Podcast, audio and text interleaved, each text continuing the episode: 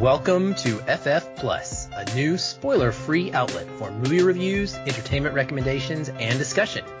Here you will find a little bit of everything, from what's been entertaining us, to trailer reactions, industry hot topic conversation, and even film award predictions.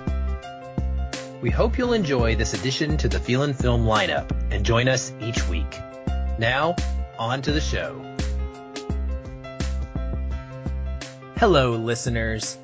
I'm Aaron, and with me here for this next weekly episode of FF Plus is my best friend and co-host, Patrick. Hey, everyone. On this week's episode of the show, you can guarantee that we are going to be talking Oscar noms. Because that is what's in the news, Patrick, in case you hadn't heard.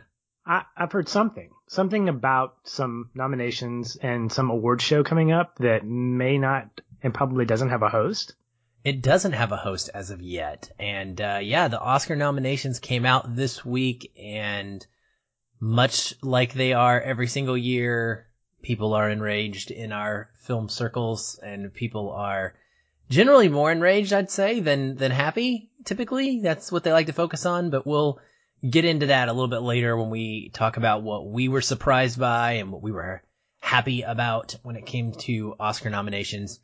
If you don't mind, before we jump into that, though, I wanted to give my quick thoughts on one of the films that's coming out in the theaters this week, and that is The Kid Who Would Be King from director Joe Cornish. Now, Patrick, before I start, I wanted to ask you, do you know who Joe Cornish is? Does that name ring a bell? Is he related to Audie Cornish of NPR fame? I don't know who that is, so okay. I honestly couldn't tell you. Maybe they are. Right. Okay. I'm going to say that's a no. So we don't know who Joe Cornish is. Have you seen the film Attack the Block? I've not at all. Are you familiar with it? Have you heard of it? Yes, I have. Okay. Well, about 8 years ago, and that's a long time between directorial projects for a director, Joe Cornish made this film called Attack the Block, and it starred the one and only John Boyega. It was his breakout film. He was about 14 or 15 years old, I think, at the time. And he was playing this kid who was in a London neighborhood, kind of similar to like the projects, I guess you would say. They call it the Block. It's this incredibly huge apartment complex type building.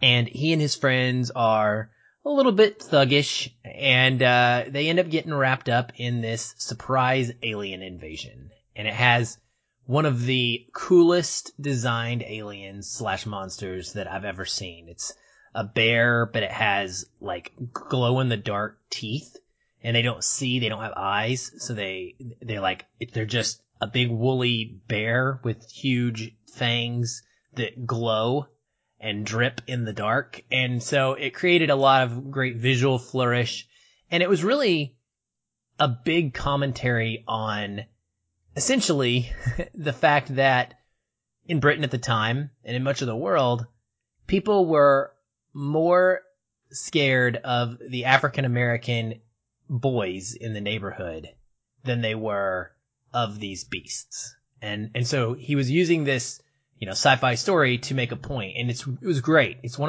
of my favorite sci-fi films. I love it to death. Well, this is his new one, and I was a little bit underwhelmed when I first heard about this, The Kid Who Would Be King. Once again, he's using actors that I know nothing about, never really seen any of these people before. So there's really not a draw to this film, but you know what I mean? Like sometimes you'll be like, oh, I'm going to go see it because such and such is in it, even though I don't care about the plot or whatever. Well, the idea here is that it's modern day Britain, and this young boy named Alex finds Excalibur. He pulls it out, and he's the kid who would be king. He's got to go on a quest. Okay, yada, yada, yada. Here we go again. King Arthur story. This is nothing new. What I can tell you, though, is the way that it takes that high fantasy classic and weaves it into the modern day world is a ton of fun. And Joe Cornish is known for his humor. His comedic flair is wonderful in Attack the Block, and it really shines here as well. The kid Alex, he has a sidekick, of course, that's kind of a young like a kid who gets bullied all the time. They're nerds. Alex wants to stand up for him, but doesn't have the power. So the film has like this big anti-bullying messages. And essentially he pulls this sword out and he has to go on this quest to figure out who he is. He's fatherless.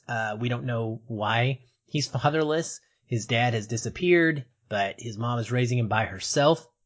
It's interesting. He makes a point at one point during the film about how he compares himself to all of the great legends, like in Harry Potter and Anakin Skywalker, all of the King Arthur himself, all of these guys who were kind of fatherless as they grew up to go on their quest. So that's one of the through lines in the film. It just is a fun adventure.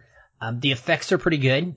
Essentially, Morgana comes back and is the, sister or half sister, I think, of King Arthur. She's an evil magic user, and so she's trying to take over the earth. The thing that kind of made this a little bit of a heavy watch for me as an adult is it's very message heavy, Patrick, and Joe Cornish is, like Attack the Block, using this for social commentary. It's very clearly in a Brexit type of world that we live in, where the film starts off like right in your face saying, the leaders have scattered. There's no leadership. Only evil men remain. Everyone is, disjointed and no one is united. And so it's set up to serve as a kind of a story where the kids are learning how to become true leaders and how to become true heroes through good deeds and leading with your heart, and not being an evil politician. Essentially, that's like really what the message is. And it gets to the point where he's saying it over and over and over. And you're just like, all right, dude, I get it. I got it. Like, I understand you're very unhappy right now and the world sucks, but like we figured that out already. And so it kind of is heavy-handed, and it's also really not memorable. There are some great action sequences, and they're a lot of fun when they do the tie-ins between the real world and the fantasy realm. It switches over at night is what happens, and it's great. It's just a blast to watch. It's fun for the whole family. It's very wholesome, and we really enjoyed it. It's not one that I will remember or probably need to revisit many times throughout my life, but it goes down easy. And like I said, it really is just kind of a lot of fun. And for a PG film to have this type of medieval adventure theme, that's pretty rare these days. I don't remember how many of these we've gotten. So I say take a chance on this one. Well, at the very least, if you even if you don't take a chance on this movie, you've gotten my interest peaked to watch Attack the Block. So if you haven't seen that, apparently it's worth seeing too. So I'm going to probably check that out at least. It is 1,000% worth seeing. Yes, if I was going to recommend both of them, I would say, Attack the Block is definitely more of an adult movie. I was rewatching it this last time with my kids and for their first time. And, some of the language in there, I'm just like, oh, yeah, well, my kids have seen a lot worse. But others' kids probably haven't. But yeah, Kiddo Would Be King. It's worth checking out. It's probably going to end up being the best of the January releases, in my opinion. Very cool. There you go. All right, man. Well, it's time to move on to talking about some Oscar nominations.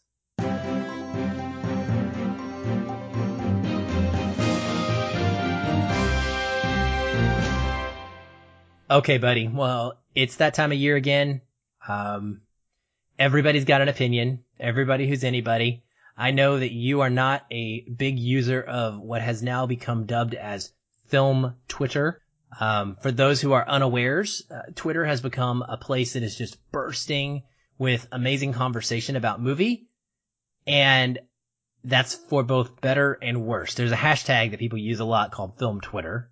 And there's a toxicity to any social media, I think, any mob type gathering where everybody knows they can get heard and, saying the most clickbaity type hot take is what is going to get you noticed and liked and retweeted. So I've seen a lot of that going around. And personally, Patrick, I've tried to steer clear this year because I've just not been in the mood to engage with all the negativity. So first thing I want to say is we are not going to use the word snub on this show. Is that okay?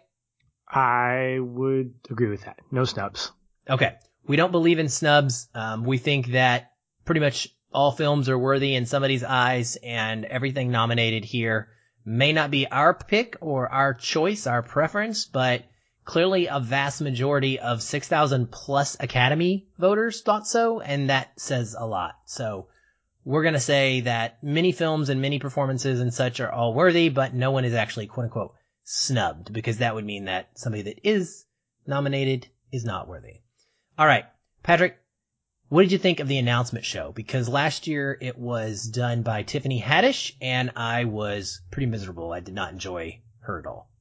This is really interesting. I've watched it for the last 3 years, and I kind of feel for the hosts and hostesses, because they're in a hybrid room of not a big audience where they're getting reactions that are like, you know, Oscar size, where it's like a big theater, but they're also not announcing without an audience. And so you have this weird mix of like, okay, you're going to announce something and you're going to get claps.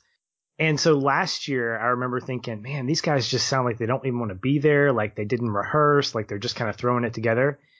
This year, I really, really enjoyed the host. I felt like they wanted to be there, like they were having a great time with each other, like they had great chemistry.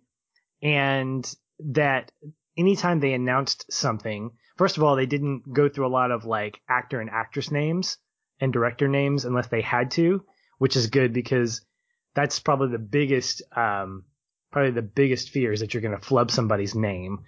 And I think that playing it safe and just announcing the movies when they could, unless it was appropriate to announce a person's name, was the right way to go. But I think they had really great chemistry, and they felt like they were having fun announcing these things. Like they were really excited about all the nominations.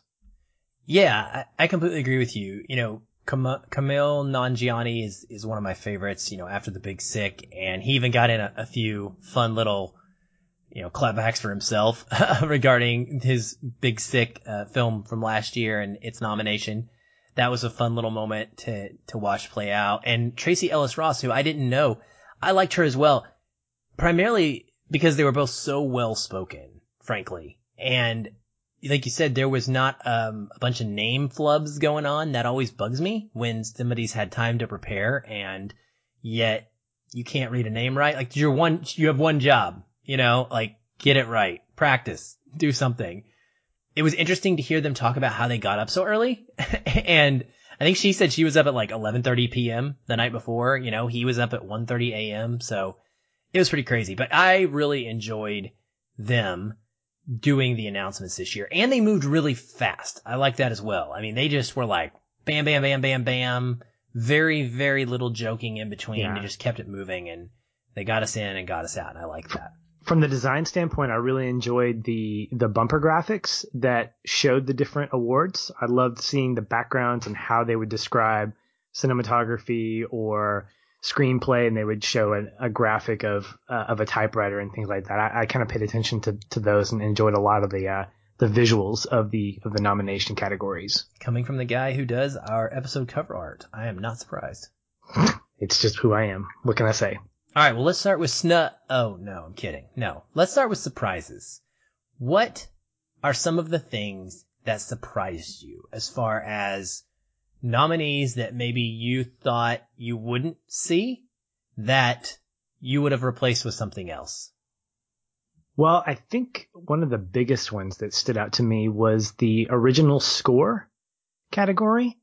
I know you and I have talked about Justin Hurwitz and how fantastic he is when he teams up with Damien Chazelle, and his scores are pretty monumental. I don't recall if he's won before. I think he has, but I was pretty much thinking First Man was going to be a part of this, whether it got an award or not. The nomination was a shoo-in, and so not seeing it on the ballot was very surprising to me, and equally so seeing Mary Poppins Returns, Mark Shaman's and Scott Whitman's original score on the ballot was really surprising, because that's not what I remember about the movie. Mary Poppins Returns is a musical, and I'm thinking songs and things like that, but original score, not something that I remember from the movie itself. Yeah, I'm with you. I think that's one of the ones that stuck out the most to me too, is I actually expected that to be a lock. You know, and there's not a lot that I expected to be a lock this year in the awards, because things are really up in the air and just all over the place. And they have been since the Critic Awards started. But I thought that Justin Hurwitz was a guaranteed. I thought that that was the one place I knew for sure we would see some First Man love. And so it was really definitely surprising that it wasn't in there. I'm missing Ethan Hawke. That one kind of was a little bit of a brain scratcher, I guess, from the standpoint of understanding how marketing campaigns go. It's not that surprising that both he and Toni Collette, respectively, in their best acting categories are missing from this, even though critics really loved both of their performances. They both came from A24 movies, which A24 is typically just, they don't do great with Oscar campaigns. And you know, these categories are just stacked. Like that supporting actor category that Ethan Hawke is missing from, or not supporting actor, that best actor category. I mean, it's loaded with big names. Yeah, it's one of those that I look at and I go, well, I thought it was going to be this guy, or I thought it was going to be this woman. Nope, might be her, might be him, might be her. Like as the names were being read, I was like, oh, it's going to be, no, it could be. And the lead actor in particular, because I mean, I could see Rami Malek taking this, but then you see Bradley Cooper and then you see Christian Bale.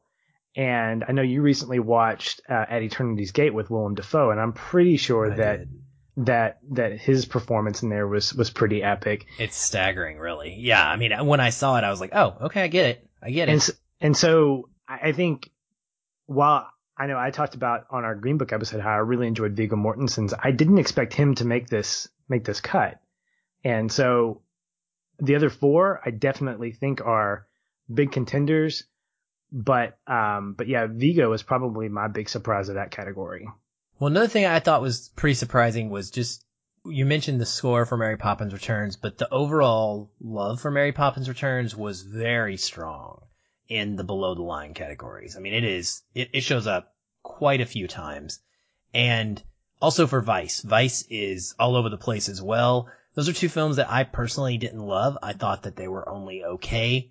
Vice in particular is incredibly divisive and has we're not going to Rotten Tomatoes as the end all be all of our, judging, standpoint here, but it's in the 60th percentile or something in Rotten Tomatoes.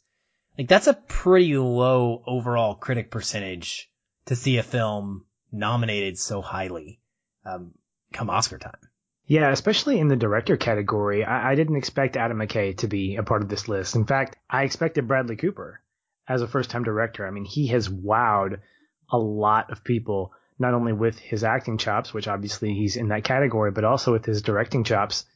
Not seeing him with guys like Spike Lee and Alfonso Cuarón, it's weird.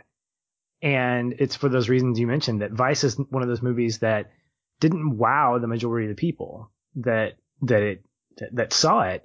So to see Adam McKay up there, obviously he deserves it because he's nominated and whatever, but it was just a surprise to me to see his name in there and Bradley Cooper's not. Yeah, and a bummer, frankly. I'm a little bit bummed about that one myself. Original song. I don't know that I am shocked that a place called Slaughter Race was not in there, but breaks my heart. I wanted it to be, man. I did. I wanted it to be in there so bad.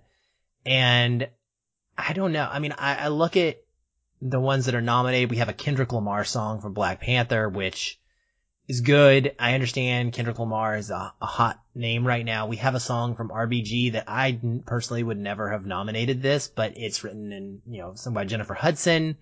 I think she's an Oscar winner herself, if I recall. So, I mean, you've got some big name stuff in here. The Lady Gaga song, When a Cowboy Trades His Spurs for Wings, was a surprise for me. However, I really enjoyed it. It's probably the best part of that movie, Buster Scruggs, in my opinion. And it's very unique, and it's kind of like a place called Slaughter Race, actually, in the way that it works within its film. So, they could have gone there, but they didn't. It's just too bad. I would have liked to seen that one in there. I tell you what, the big category for me that I'm both excited and disappointed in is the animated feature, because every one of these movies has got legitimacy in terms of being the award winner. But in my heart, I want Spider-Man Into the Spider-Verse to take it. I hope that's the case. I know we're not making predictions. These are just my hopes and dreams being put into this category. But when you're up against Isle of Dogs, Incredibles 2, Ralph Breaks the Internet, oh, man, I mean, that's a tough category. And in the past, what I've noticed is that there's usually been one surefire animated feature that's probably going to take it, and it's typically been a Disney or a Pixar. And I would say that's because movies like the Lego Movie and Lego Batman did not make the cut, which saddens my heart as well. But I'm excited to see what comes out of this category. I love all the nominations, but my heart's definitely going to go out to Into the Spider-Verse. Well, I think you have a really good shot of seeing your favorite take that home, man. I mean, it's been winning all the awards recently. I mean, it is probably, you know, the second most dominant at this point to Roma as far as single and and Regina King to winners in all of the critic awards and across the board. It's taking it home everywhere. The Golden Globes it won. I believe it won the PGAs. It's got a lot of love, and I think that I honestly think that Disney having two strong films here in Incredibles 2 and Ralph Breaks the Internet is going to work against it, because I think it splits that vote essentially. Whereas in other years, it's either a Zootopia from Disney or, you know, whatever it is, what insert that year's Pixar movie here. It's one of those others. They're never competing against each other like this, it doesn't seem like. But this year, they're both so strong, I think they're going to kind of cannibalize some of those votes. I think Isle of Dogs is probably its strongest competition here, though. I mean, this is Wes Anderson. Right, and right. This is the Academy. And it's darn near my pick. I don't know. I mean, I'm torn. I literally, you're right, Patrick. And it's weird because I love anime so much, but Mirai for me is not even in the ballpark with these others. But these four films for me are all so close. I legitimately will be fine no matter what wins. I'll be happy because I will think that a film was worthy took it home, and I'll be good with that. Right. Secretly I'll be rooting for yours because I want you to be. You have a dog in the fight more than I do, so obviously we'll be hoping for Spider-Man for you. You know, one thing I noticed about the noms is sound mixing and sound editing. When are we going to get rid of this? When are we going to stop this?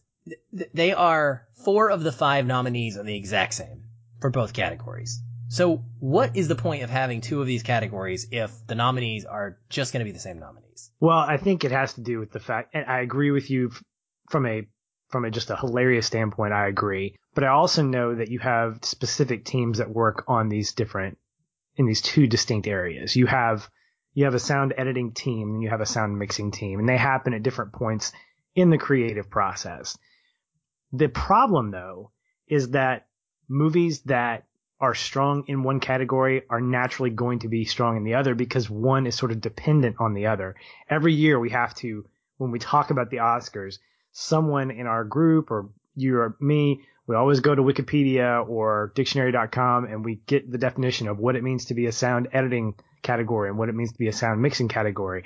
And there are differences, but they aren't very, very distinct other than the fact that you have distinct teams working on them at different points during the film's process. And I think that it's always the Oscars way of giving love to more people on a team during a movie's, you know, in a movie's category or whatever. I think I wouldn't say it's the same as best director versus best picture, although in the past that's typically been the same thing. You know, the best director and the best pictures have been won by the same movie, or they've been in the same categories, the same set of movies. But I think the sound editing and sound mixing is a lot more of that, what you're talking about, where you have the same movies in both. One thing that also stood out to me is the animated short category. I don't know how many of those you got around to watching when I sent you a link to all of them. There were 10 on the short list initially. And I had a kind of leader in the clubhouse that I was just confident was going to be the Oscar winner, and it didn't even get nominated. So I'm a little bummed about that. It's called Lost and Found. So it's out there on the web, listeners. You should look it up. It's really fantastic. The ones that are nominated are good.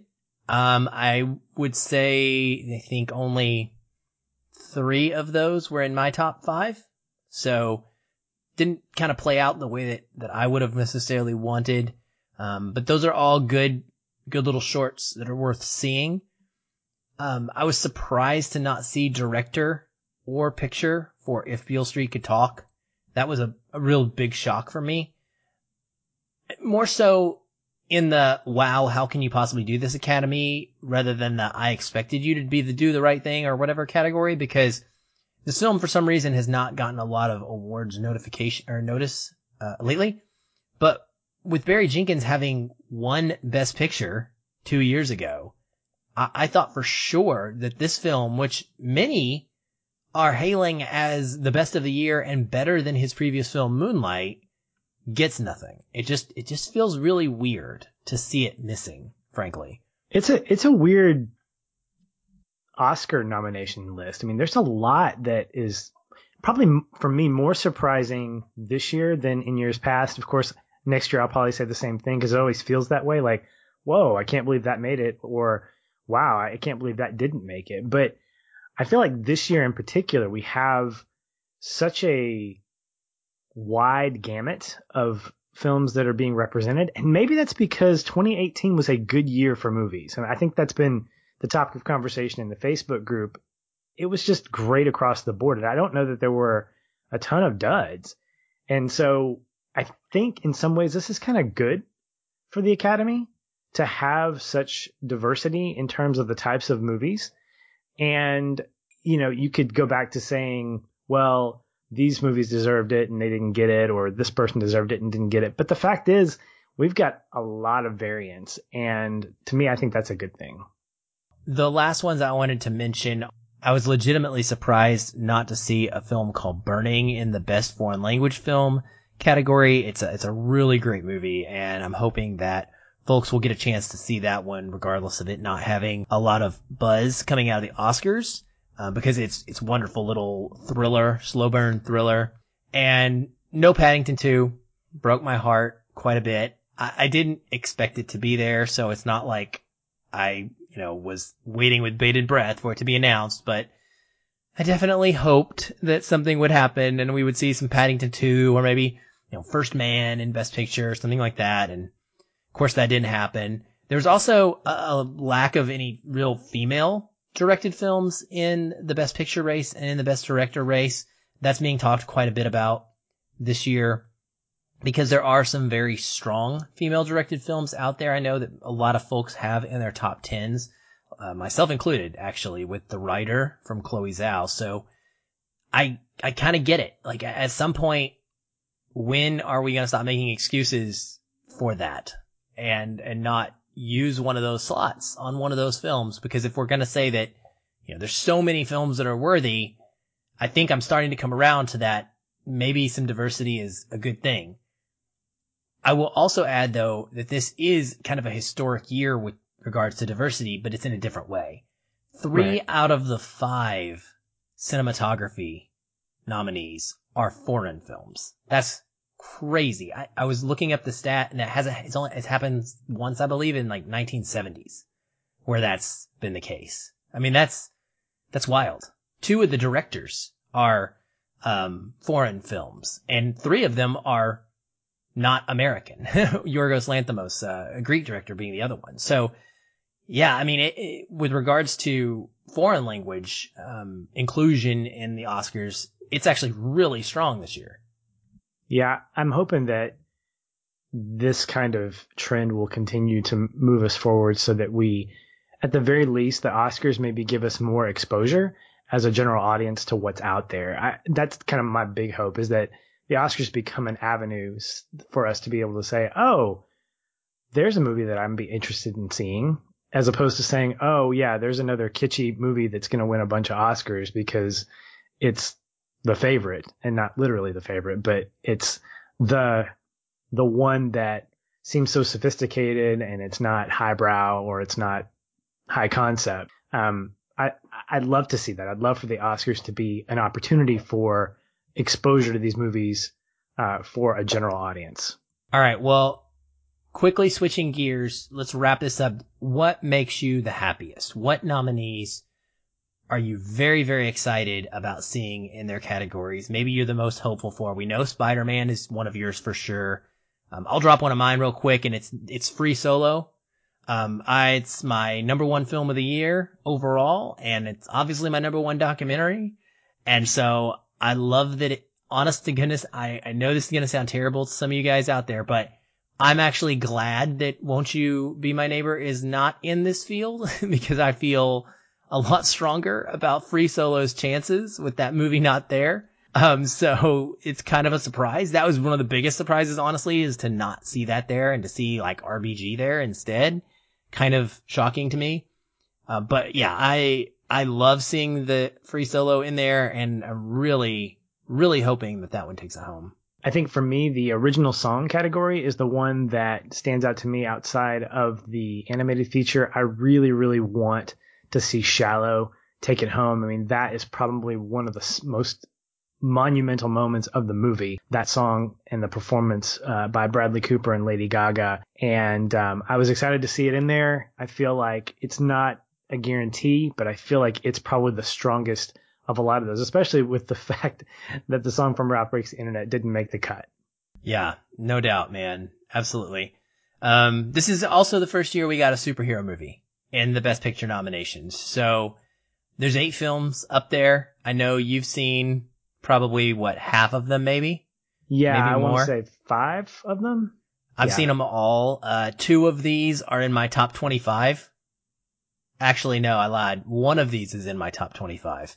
Green Book is just outside my top 25. So A Star Is Born is the only one of those that's in my top 25.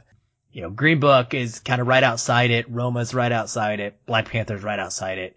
But with regards to Black Panther, this is really cool. It's obviously not my favorite superhero film of the year. My favorite is Aquaman, hands down. I think everybody that listens to us knows that.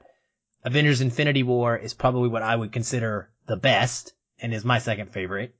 So Black Panther and Spider-Man actually would be the third for me, or like still above Black Panther. So for me, Black Panther is like the 4th best comic book movie of the year, but it's still really good.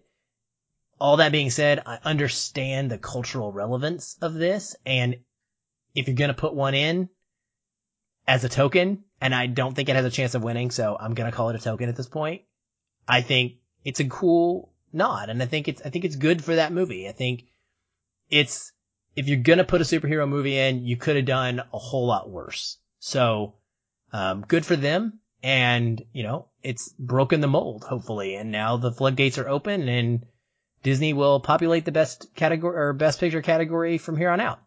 Probably. I mean, with the number of Disney movies that we're seeing in 2019, I wouldn't be surprised if the 2020 Oscars are filled with Disney properties. We'll just rename it the Best Disney Studios Picture of 2020 goes to. Yeah. Brought to you by ABC. Of course. Yes. Streaming live simulcast on ESPN. Yeah, exactly.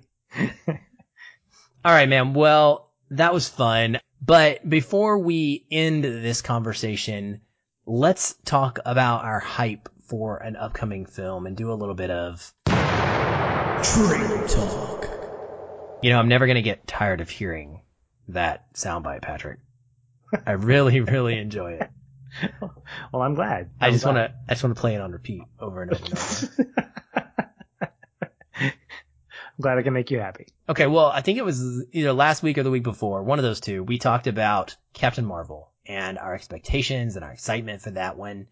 But there's another Captain Marvel movie coming out right on the heels of the Brie Larson Captain Marvel movie, but this one's called Shazam. Shazam! For listeners who don't know, Shazam is actually called Captain Marvel in the DC universe at times. So it's pretty funny that those characters are finally both getting films made, and it's literally within a month of each other. It's pretty wild. Well, Shazam is being directed by David F. Sandberg, which in and of itself is a little bit strange since he's known mostly for horror movies like Annabelle and Lights Out. But this is definitely not going that direction. It seems like it's going to continue the changing tone of DC films. We've gotten a lot of different types of films recently in that universe, and this one is going to be another one like that. Stars Zachary Levi as the titular Shazam character. I, Patrick, only knew him as the voice of Flynn Rider in Tangled because I never saw this TV show called Chuck. Did you have a knowledge or, understanding of who Zachary Levi was before this? A cursory knowledge. I don't know it intimately, but it's one TV show that I've been told you should watch this. Awesome. Well, what did you think about the Shazam trailer and the Shazam teaser? So we have two. We have a 2.5-minute trailer that came out a few months ago, or maybe 6 months ago at this point. I think it debuted at Comic-Con, actually. And then we had, just this last week, a 1-minute teaser drop that showed us our first look at the villain, played by Mark Strong. How are you feeling going into Shazam? Is this just like a toss away DC movie for you, or are you actually excited for this? I'm not really like over the moon about it, but I'm more excited about it after seeing the teaser.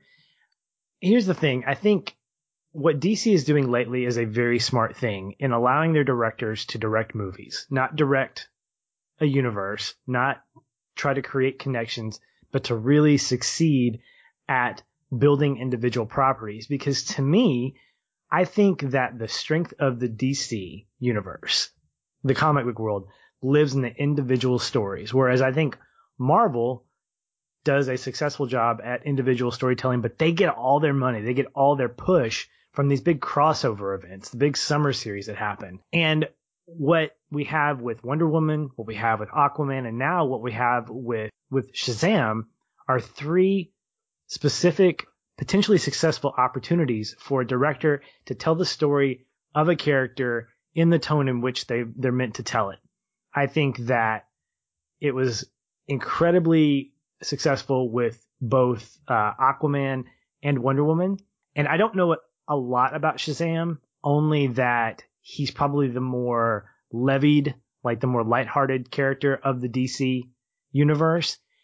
And so while I'm not as familiar with him, I think the tone that they're capturing in the trailers is telling me that it's accurate. And to me, that's a win for me. I don't need it to be consistent with the rest of the DC movies. I need it to be consistent with the character that's being portrayed. So yeah, I mean, I'm excited about it. I laughed several times during both the trailer and the teaser, and I'm hoping that those aren't the only funny bits in the movie. Yeah, that's always the risk, right? Is that we find out later that, oh, you showed us all of the good stuff already. I hope that's not the case as well. This has a really cool story. Just the fact that it's a 14-year-old boy who's a foster kid, who's the hero. And he essentially also has a great alliterative name, by the way, because all great superheroes have great alliterative names like Billy Batson. But anyway, he becomes this powerful force when he says this special code word, and he has the wisdom of Solomon, yet he's also a 14-year-old, and kind of how well they merge those two concepts, I think, is going to be key to whether or not this is successful.